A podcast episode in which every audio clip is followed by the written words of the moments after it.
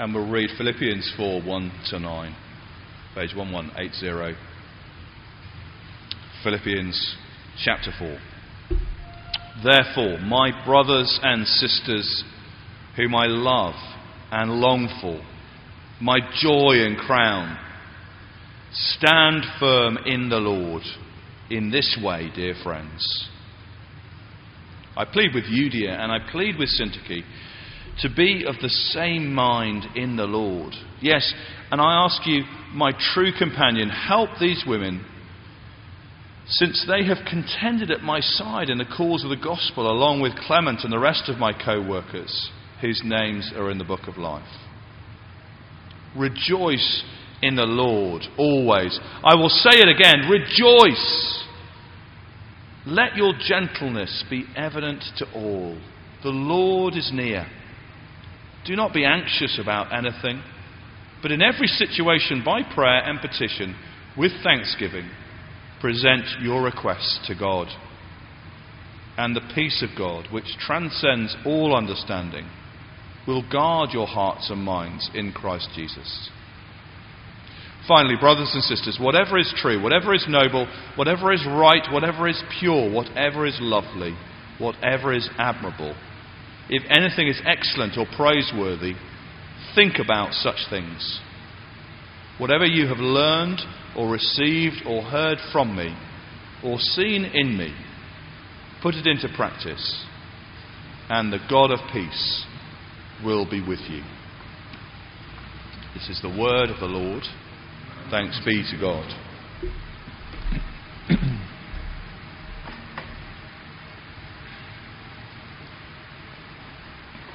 Good morning, everyone. And we're in this passage in Philippians 4, so keep that open in front of you. And uh, I'll pray just before we begin.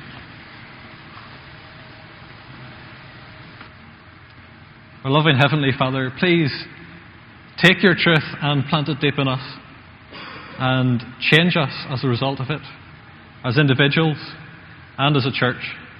In Jesus' name, Amen. Well, this passage this morning describes how you keep going in the Christian life. So, essentially, how are you going to make it through this coming week as a Christian? That's what we're thinking about. And you remember that Paul said, Look, we're all in a race together if we're Christians. We haven't reached the end yet. There's a prize ahead. It's heaven, it's with Jesus. But we're in a race and we're not there yet, so keep going. Paul says, I'm going to keep going. I want you with me. Keep going. And then last week, do you remember we heard Paul say, Well, we're citizens of heaven. Your citizenship is in heaven. And we eagerly await a Saviour from there Jesus Christ. We're not there yet, but that's where we're headed. We're citizens of heaven. But if we're not there yet, then how do we keep going? How do we make it to the end of the race? In other words, what does it look like to stand firm? Stand firm is a strange way to put it if you're in a race. But that's the way Paul puts it in verse 1. Therefore, my brothers and sisters, whom I love and long for, my joy and crown, stand firm in the Lord in this way, dear friends. Now, what do you think of when you hear those two words, stand firm? Well, I think of the wonderful Irish rugby team. Standing firm in that scrum, you know, locked with their shoulders together, feet dug in, standing firm. Why do they need to do that? Well, because of the opposition. Because they have an enemy who's pushing against them, trying to topple them over. We're citizens of heaven. We're not there yet. And we have opposition. We heard about it again in, in chapter 3, verse 18. If you just glance over Paul describes people as enemies, they live as enemies of the cross of Christ, enemies of the gospel, and enemies of those who would share the gospel. Therefore, verse 1, chapter 4, therefore, my brothers and sisters, stand firm. Now you see, Paul's not having to go at us or at the Philippians. He's not like my old PE teacher when I was trying to learn how to play rugby. And he would shout, you know, come on, you little dweebs, just put your back into it. You're just being knocked over. Paul's not like that here. He's so warm and affectionate. He says, I love you, brothers and sisters. I long for you. You're my joy and my crown. And I want you to stand firm. I want you to make it to the end of the race. Well, that's wonderful. But you say, Paul, look, how is this possible? How do we do it? How do we stand firm? Well, you see his answer. We're still in verse 1. He says, You stand firm in the Lord. Did you see that in verse 1? That's how you do it. Well, okay. Stand firm in the Lord. It sounds a bit strange, doesn't it? We don't normally talk like that. We don't say, well, I'm going to read the Bible in the Lord, or I'm going to serve people in the Lord. We just don't say that. So, what does Paul mean when he says, stand firm in the Lord? Well, what he's saying is, you have everything you need to make it to the end of the race in Jesus Christ. So, the London Marathon, I haven't the courage to run it myself, but I might go along, and maybe you've done this, and you stand at the sidelines and you cheer on someone who's running. And what would you shout to them? Well, you shout, Go on, keep going. You can do it. You've got what it takes. Well, that's not what Paul's saying here. He says, Don't look within. Don't try and find strength within yourself to keep going. He says, The way you're going to stand firm is in the Lord. And in Him, you have everything you need to make it. So, do you believe that this morning? And in the week that's coming, are you going to believe that? That in Jesus, the one who has been made Lord over everything, you have everything you need to live the Christian life. The reason that I ask that, and the reason it's so important to believe it, is because if you do believe it, you will live a life that will be remarkable. You'll live a life where you'll do things that seem impossible. And some of those impossible things Paul describes in this passage. In a sense, these things are impossible on our own, but if we stand firm in the Lord, relying on Him, then we can do it. Do it. So, what are they? What are these impossible things? Well, the first one is this In the Lord, you can agree with each other. Well, I haven't fallen out with anyone in this church, but in previous churches I've been in, I know that I've disagreed with people. And there's those times when, you know, you just think, I'm right. And I know I'm right, and it's obvious. And it's so obvious the other person is wrong, there's just no chance we're going to agree. It seems impossible. And it seemed impossible for these two women in Philippi. And it probably looked impossible to the people around them who were watching this fight going on. And yet, in verse 2, Paul says, I plead with Euodia and I plead with Syntyche to be of the same mind in the Lord. Yes, and I ask you, my true companion, help these women, since they have contended at my side for the cause of the gospel, along with Clement and the rest of my co workers whose names are written in the book of life. Now, look, these women are not just two you know, cantankerous women who can't get along. These are co workers with Paul, courageous women who have stood by his side for the gospel, people who have their names written in the book of life. Is it possible to be a Christian and to argue with other Christians?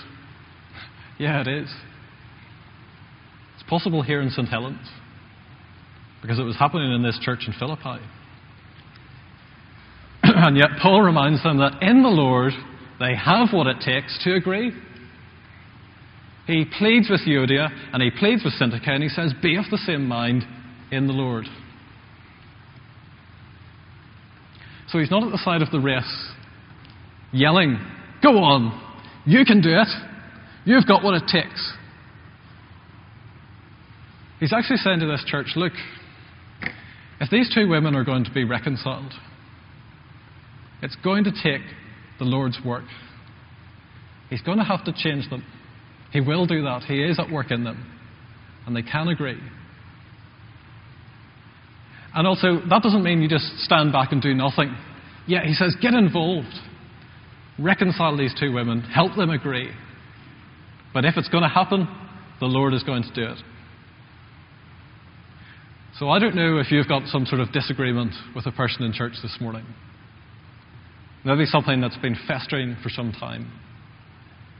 And you think, that would be nice, but it seems impossible.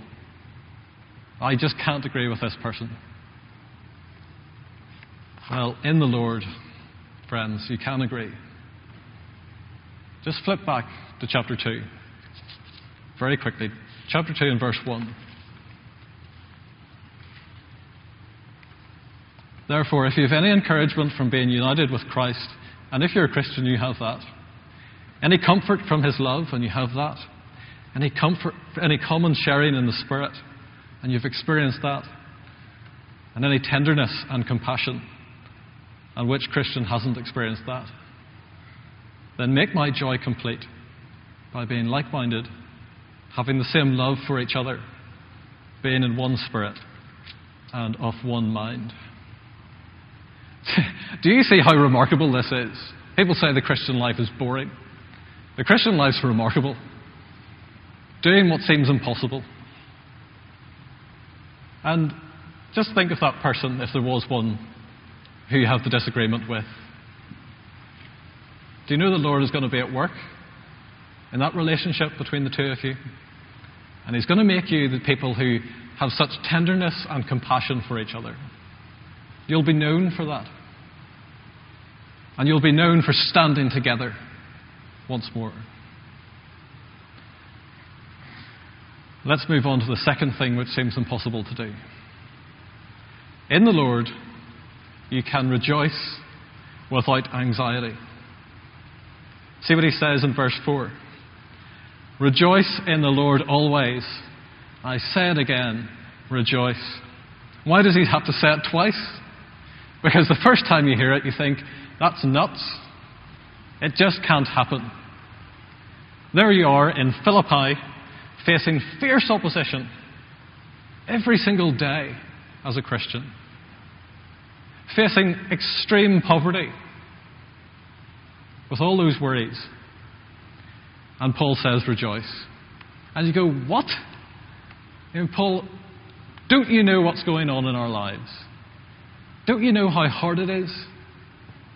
Don't you know how hard it is just to get through a single day? And he says, Rejoice in the Lord always. And again I say it, rejoice. So it's clearly a joy that doesn't depend on circumstances. It depends on the Lord. It doesn't depend on what kind of day you're having. Circumstances will change, but He does not. So in the Lord you can rejoice. When you're sitting in a Roman prison with little scraps of food, no heating, no health care, and the little rats are running around your feet, it's quite remarkable to say, I can rejoice in the Lord. Or if you're in Philippi with all those problems, it's remarkable to think you could rejoice in the Lord. It sounds impossible, but Paul did it, not because he's just a strangely optimistic person. He didn't have it within himself to do that. But in the Lord, he could rejoice, despite the circumstances. Don't mishear me. I'm not saying this is easy. It's definitely not. When life is tough, rejoicing in the Lord is so hard to do. But you can do it. It is possible. You can do it in Him. In the Lord, you can rejoice without anxiety. Verse 6 Do not be anxious about anything, but in every situation, by prayer and petition, with thanksgiving, present your requests to God. And the peace of God, which transcends all understanding, will guard your hearts and your minds in Christ Jesus. Paul says to the Philippians, Look, do you see those soldiers in the city? Do you see them there with their huge shields lined up, with their weapons ready to defend the city? Do you see them guarding the city and you feel safe inside? The peace of God will guard your hearts and your minds in Christ Jesus. When you have those anxieties and those worries and they come flooding at you, they feel like those the enemy, those warriors come running at your mind and they want to dis- disrupt it and they want to, to cause turmoil inside. What's going to stop them? What's going to stop those worries getting inside your mind and turning everything upside down? It's the peace of God. Well, what is that? What is the peace of God? Well, actually, I can't tell you this morning what it is. Because Paul says there in verse 7 the peace of God is beyond understanding. So I can't explain it to you as Paul sits there in that prison cell with 101 things to worry about. And the peace of God guards his heart and his mind. How do you explain that? Or as the Philippians face all the problems, and yet the peace of God guards their hearts and their minds. How do you explain that? I can't. Do you know what it's like?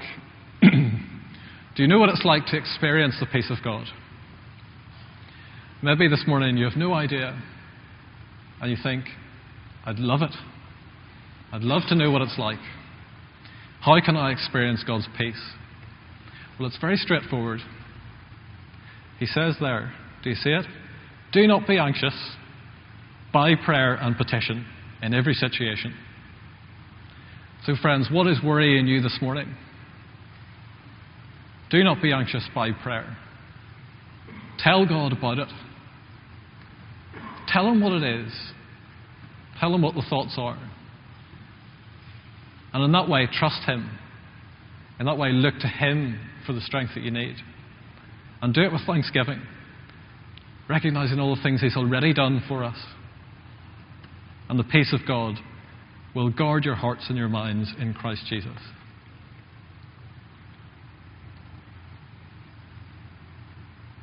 Now, why is it so important? Why is it so important that our hearts and our minds are guarded? Because if I was writing this letter to the church, to a church facing lots of problems, I would start off with verse 9. Whatever you've learned or received or heard from me or seen in me, put it into practice. Sort out your behavior. Do these things, just get on with it. That's what I would say. But Paul doesn't start there. He starts with what's going on in our minds. Because Paul knows that what we think controls what we do. And this is the final point I want to make this morning highlight. What we think controls what we do. Do you see that in verse 8?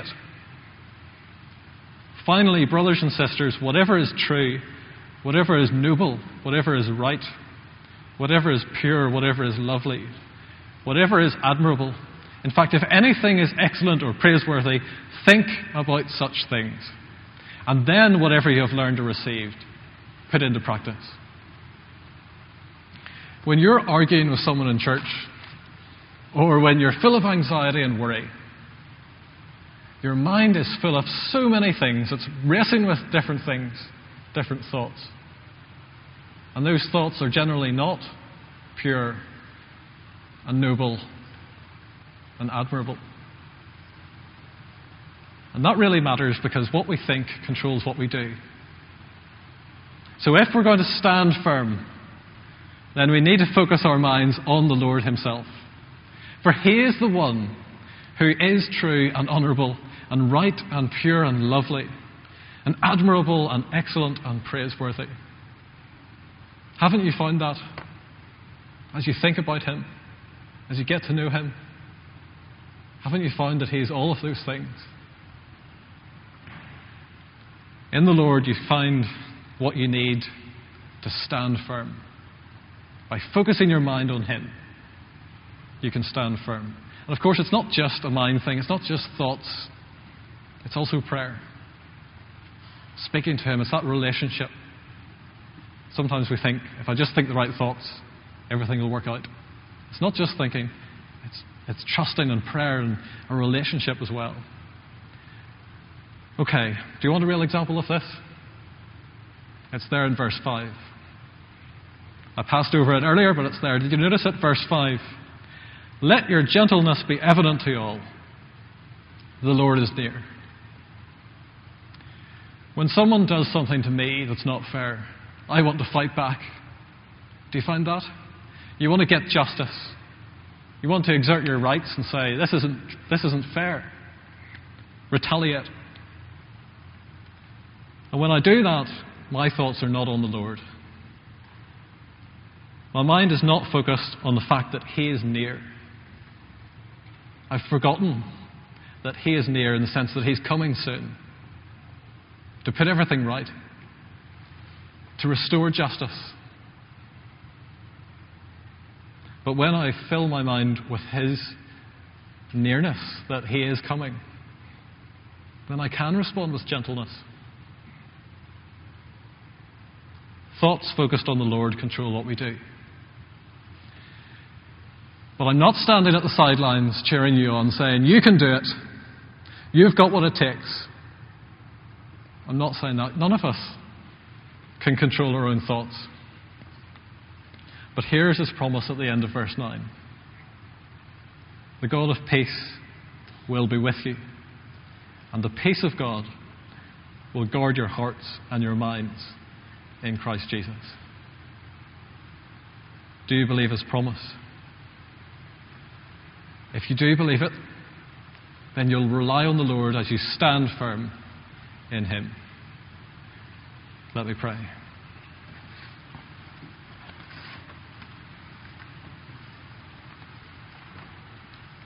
Father, we sang a song that described you as the faithful one who is unchanging, the Lord of all. And we sang words saying, I depend on you, and I call out to you again and again. And Father, we know that sometimes that isn't true. But we pray that you would make it true of us this week and in the rest of the Christian life. That we would call out to you and pray and rejoice and rely on you and stand firm in you. And it's in your name we pray. Amen.